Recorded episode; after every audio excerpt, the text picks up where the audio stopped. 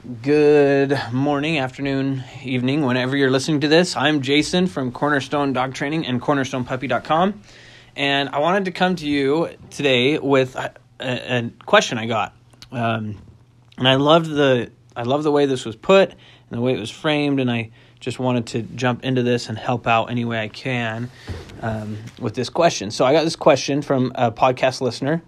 She sent us an email saying, I got a blue heeler puppy.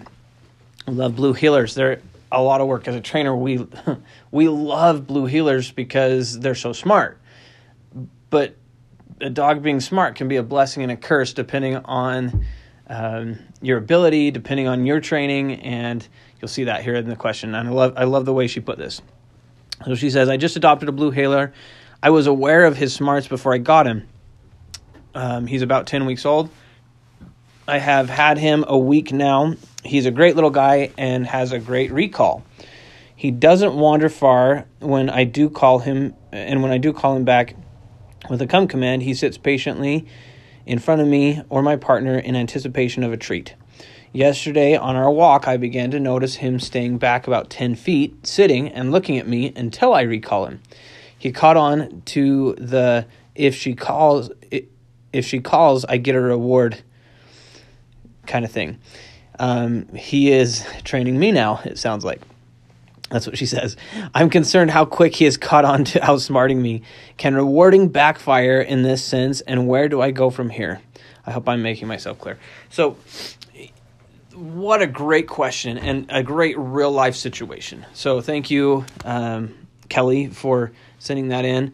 And I, I think this is a question that I wanted to make a podcast of because I think this is a really good thing to point out. And I will mention that she is a podcast listener, and she just said I can't find anything. So she's already been trying to find um, that information. And I don't know if I've ever really talked about this at least succinctly like this. So this is a good thing to address. A lot of us get, you know, you get these herding dogs, um, working dogs, and a lot of times they they're really smart. And like I say, being smart can be a blessing and a curse because when a dog is smart the the fun part about that is if you have it's kind of like water going down a ditch, right? If you've cleared that ditch and you know exactly like I've got this much water coming, and it's going to be a lot of water, and you're looking, you know, looking forward, knowing there's just all this water is going to come down this ditch. In the summer, you might be like, oh, there's not that much water. So when they're young, for example, it might be like, oh, it's not that much water um, or you know even in like the winter months it's kind of i'm using a big analogy here that i'm just making up as i go but the the winter months like the ditch is kind of dry. I mean there's moisture in it but it's kind of dry and so they're learning stuff. But then as they get rolling and they start to hit those puppy stages at about eight to ten weeks like you're talking about the water starts to flow. And it's, it's springtime okay? This dog is gonna is gonna start coming fast. And if that ditch is too shallow or it's not cleared out, then that dog will, it, the water will start to spread. And and just like that with our dog, excuse me, with our dogs, if we don't have a direction for that to go and we're not kind of planning on this and prepping for it, then that we can run into issues and it starts to be like, "Oh no, they're training us now." And a dog like that because they're so smart will start to say, "Huh, I wasn't given any feedback. Um, I'll make up my own rule." And so we actually see, as dogs get older, we see a lot of aggressive heelers. I mean, they haven't bred for lots of years to bite first and ask questions later. So we see a lot of aggressive heelers or herding dogs um, that uh, people are trying to make work, but they're not really communicating in a way the dog understands or at the level the dog needs. So the, the steps here and how I would work with this situation is first of all, I would celebrate that I have a dog that's willing to offer up obedience. That's awesome. Okay. You definitely want to play that game. And uh, in fact, a lot of the training when we're with puppies, we're using rewards. And that's exactly what this is. Can, can rewarding backfire? Um, rewards are great rewards are great and especially for puppies when you're teaching a dog to do things and you're teaching them to sit and to come and to down and to do all those functional things that will ultimately be functional not so functional as a puppy but they'll ultimately be functional then rewards is the main way to go however when you have a smart smart dog that is offering up obedience, which again we love. I would prefer that. You also want to add a negative marker in this situation.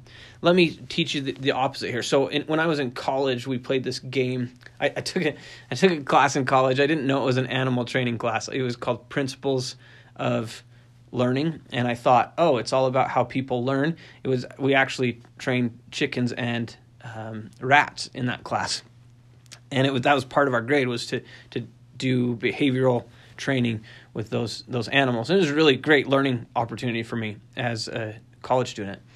But one of the things that is is fun to try, and you can try this if you ever want to try, you know, have fun with your kids or something like that. Um, sometimes I do this with I'm a teacher as well, and I do this with my students just to teach this principle. But try doing the the marker game. So if you're training a dog to do something, you start to mark a behavior. Let's say you want a dog to sit. As soon as their cute little bum hits the ground, you're going to mark that. If you have a clicker, you can click that clicker. Or if you don't have a clicker, you can even just mark it with a word. And I usually just on the fly say the word yes. Um, clicker is technically a little better, but that doesn't really matter here. It, I, I just don't usually have one in my hand because I don't walk around with them. I'm dog trainer and I, I still don't walk around with a clicker.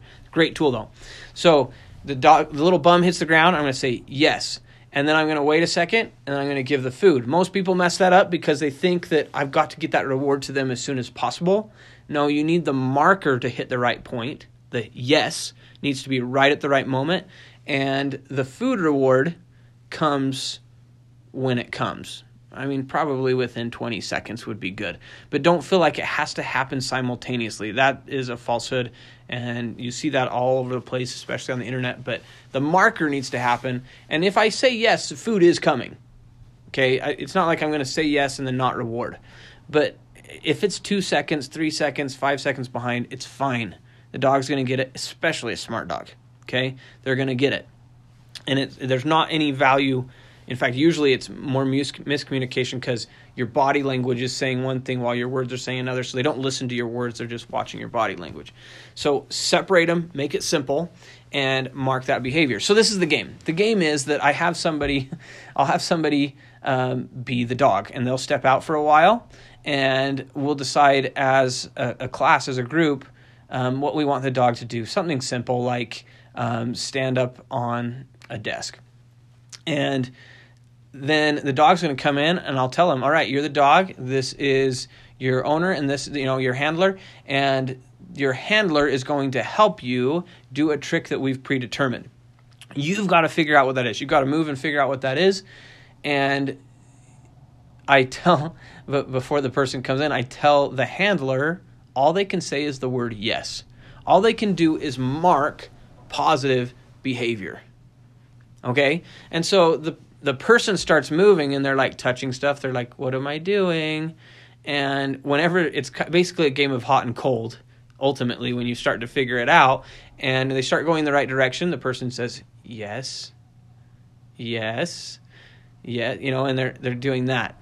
Um, until the person gets close, but they're just trying to figure it out. And if you talk to that person, they'll be like, "I was so confused. I didn't know what you wanted." And it just proves the point of the value of a negative marker. I mean, th- we love to say yes to things and we love to be positive and encourage things, but sometimes it's really valuable to hear no. I, I mean, think of all the time you can save if you don't have to search out and figure everything out, but somebody just came along and said, that avenue is not worth your time. Don't don't look down there. Just go this way. And so you know, they say no. Don't don't do that. Don't take that path. It won't be worth it to you. So building in a negative marker, even with a, a 10 week old puppy, is awesome. In fact, it's one of the first things I would do as we start training. So, for example, a negative marker, let's say, um, let's say that a dog is, you're, teaching a sit, okay? And I always know when a dog's been taught um, the paw command or the shake command because it is the easiest thing in the world for a dog to do. I never start, I don't ever teach that until later with a dog if I want to because it's so easy that of course a dog's going to try that first, right? They're going to they're like what works? And dogs always do what works. That's another principle here. So if it works to sit and wait and then you call me and I get a treat, then I'm going to do it because that's what I want. Now, your dog won't do that forever because sooner or later they're going to decide, you know what, this treat, I can get what I want later. I don't think I really need to work for this. I'll just take the easier way. But to go back to the example, if a dog's sitting, you know, you're trying to get a dog to do a sit or, to hold still to get that food after they do a sit, then they start pawing. As I lean forward at the food and they stick their paw out, I'm going to lean back or pull the food back away. And so what I'm actually doing, even with my body language, is, is I'm saying, no, that's wrong. Like the food is not coming closer to you. I'm pulling it away and maybe stepping away. Um, be, and so the dog's like, that doesn't work. So I'm going to discourage that behavior by removing the reward. So the nice thing about a reward is you can also remove it. So it sounds kind of crazy, but because we always just think we start with a reward, but really we start with adding a reward. And then as you add rewards, you actually have this other option that you can remove rewards. Now, in any kind of beha- the, the goal is behavior here. So I want this dog to do something or not do something. If I want a dog to do something, I add a reward. If I want a dog to not do something, I take away a reward. Okay? So, in other words, and, and, and if you want to use the technical terms, I'm going to give a reward, and taking something away would be negative. Okay, that's how the negative positive actually works. It's not like it's happy or nice or kind. Positive means I add to the situation, negative means I take away. Okay, reward means that that behavior increases, punishment means it decreases. And I know punishment's like a scary word for a lot of people, but it doesn't need to be. Okay, it's not meant to be scary in this sense. We're not talking about abuse or anything like that. It just means the behavior goes down. Okay, so there's there's different ways to teach this. So your dog knows this. They, they're just trying to figure out what works. And so your little puppy is like, okay, what if I do this? Will this work? What if I do this? Will this work? So I'm going to discourage. I'm going to use a, a marker. Okay, I'm going to say no or wrong, and I'm going to teach that soon where the food goes away. And so the dog's like, oh, that did not work. I will try something else and then I'll I'll move on. So if I was doing the come command, I'd have your puppy on a long line in this situation. And if the puppy stops and is like, "Okay, I'm waiting for you to, to give me, you know, to say come," then I would just be like, "No," and I just walk and I'd keep pulling on the leash, kind of popping the leash in my direction and keep moving. So puppy's like, "Huh, that didn't work. Okay, moving on." The other really awesome thing you can do is start to teach a release word. So I'm sorry, there's there's going to be a ton of things here because there's so many little things to do here when a when a dog is really offering this up that are, are depending on the dog. But start teaching a release command. So instead of like from the sit, when a dog does a sit, you can of course go into another command like a come command, but you could just say okay, and that would then be a reward as well. That's a command, like it's a release. Stop doing what you're doing and come to me Okay, that's a release command. Or stop doing what you're doing and do whatever you want. It's a release command. And so when you start adding that book into your training, it starts to give your dog the boundaries of the game. And it's really, really good to play the game. I mean, you've got a puppy that's willing to do it, so play that game and start to teach them, you know, to you do a sit, that's great, and you can reward that. Eye contact, yes, mark it, reward it. Um, you could do a down, yes, mark it, reward it. Uh, eye contact again, yes, mark it, reward it.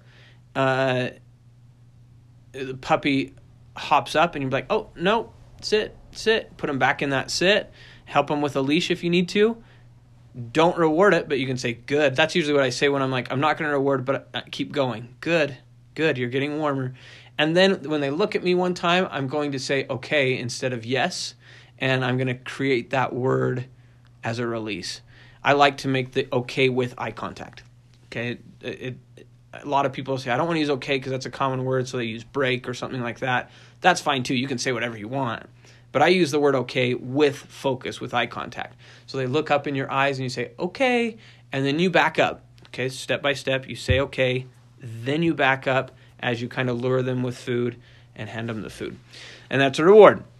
Now, the question really here with this um, in this email is I'm concerned how quick he's caught on to outsmarting me. Can rewarding backfire in this sense? Um, yes and no. I mean, take it while you you have it and use it, but don't be afraid to say no. All right, and then the next process, and you're probably not there yet. You're probably looking at more like 14, 18 weeks. Where what I'm going to do is I'm going to reward, reward, reward. We're going to do 100 reps of everything at this stage with puppy. And then, but don't be afraid to say no or wrong and turn and walk away, take the food back kind of thing. And the quicker you can define that line, the better for your puppy. But then I'm going to start not rewarding one for one. So, you know, maybe they do a sit and I reward, and a folk they they look at me, eye contact, and I mark it and reward. And at first, I'm going to reward every thing one for one. But as your dog grows up and gets smarter, I might start combining things.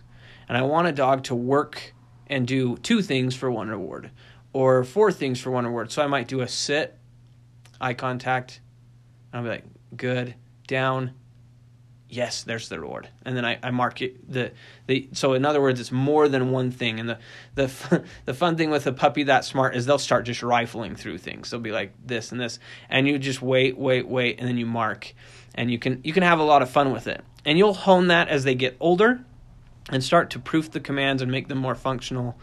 But uh, you, don't have to reward one for one if your dog's willing to give you more for less, go for it. Like that's one of the great laws of rewards is that you want you don't want uh, if if, uh, if uh, let's use an example here. Let's say um, well if the principle is that if a dog wants to work for you know one piece of kibble and do four things, then absolutely. But as soon as you move up in the reward scale, like let's say, you know what, I'm going to give you a piece of chicken for doing that, it's really hard to go back down. All right. But you could say you have to do two things for a piece of chicken or four things, and, and then that starts to level the playing field again. I heard once in, my, in that class I took in college, I think they said that a lot of times when they train elephants, elephants love peanuts so much, sometimes the reward would be a half a peanut now, for an elephant, that means basically nothing. Like a half a peanut.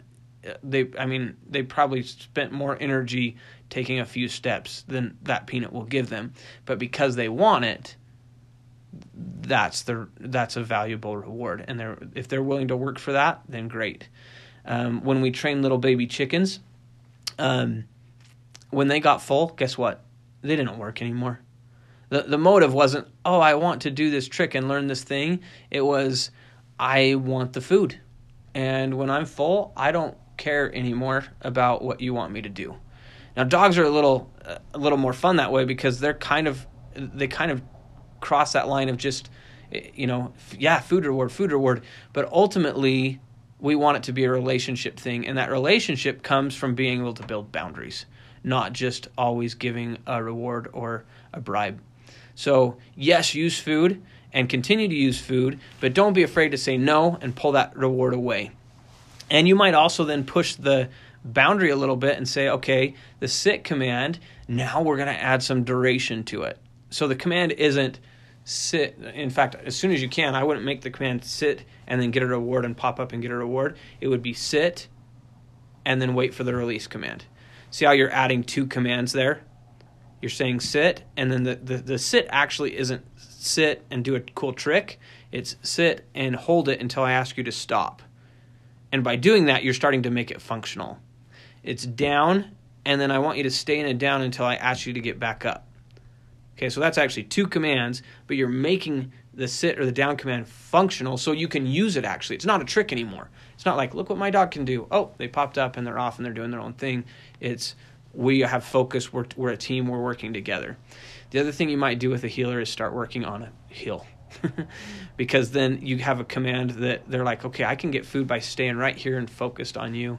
And uh, I don't know, I suppose there's a podcast about that. Um, I haven't looked through them recently, but I know in our puppy training program at, at cornerstonepuppy.com, um, we walk through the heel command quite a bit, and then in the book as well. And I think, at least right now, at the time that this is going out, I think you can get the book for free plus shipping at cornerstonepuppy.com forward slash info. So if you haven't gotten the book, then get the book. Eh, that's at least a good starting point. The videos, of course, are always really, really nice, and that whole training program um, is good. And the the book price is probably going to be changing soon as um, we just transition into another phase of of training and the product and what we're offering. But so get that quick. Um, hopefully, it's still available at. Well, I know it is at that website right now, but the book will really, really help out and give you kind of some direction to kind of clear that ditch and make it so that there's a direction for the water to go. But working on their mind like this, and you've got a dog that's willing to do that, you're, you're going to spend a lot of time with a puppy, and then it's just going to be really, really awesome with your dog. Having a heeler is a different kind of different kind of world. And yet, if you're wanting, if you really enjoy that training part of it, then you go for it and you give them mental workout. That mental workout often comes not just in teaching of a command, but then starting, and this is probably premature for this a little bit, but teaching distance, duration, and distractions, and, and to hold and be composed through those distractions as well. So there's a lot to do there. Um, but use a long line so that it's like, oh no, that doesn't work, uh, and you just have to keep coming with me, and you can say good, and you just start to build all of those things in. It sounds like you've got a great situation going. Um, I'm looking through my notes right now to see, you know, you can continue to push them to figure out more. And uh, right now, where your puppy still kind of follows along with you, that's great. Just keep it up and enjoy it, and uh, don't be afraid to ask questions. A lot of times on our Instagram, We've been doing it weekly. I think it might switch to monthly here just because we're getting busy with other things. But on Instagram, on Cornerstone Dog Training Instagram, um, we do question and answer, and we can kind of take those questions as they come. We do a live right now once every week um, or every month, and you can get on those lives and ask any questions or send questions in, and we'll answer them on the live and just give you more options to get your questions answered. Um, yeah, I think that's probably I think I've rambled on long enough. Uh, lots of things to work there. So just to kind of rehash that just real quick, um, yes and mark the things that you want. Um, no and remove the reward for things you don't. And sometimes you might use a little move on or use a little leash pressure with that. It helps to have your puppy on a leash so you can say, help, no. And I think you've probably listened enough to say, you know, you don't want to pull a tight leash, but you just want to kind of flick like, hey, come on, um, and you may not say that because you're working on the come, but you're going to teach the yes marker, teach the no, and uh, use a long line. Continue to play your puppy's game. Maybe not always reward one for one if you can get more for, uh, if you can start to bundle commands like that, and definitely teach a release command. So that's how you teach your dog to hold still until you ask them to do something and it is a game changer. It's such it's so big. Most people that come to us are just like my dog's so crazy, my dog's so anxious, my dog's aggressive, my dog has anxiety. All of these things are because they don't know how to hold still. Uh, and that's kind of a foundation to all of them.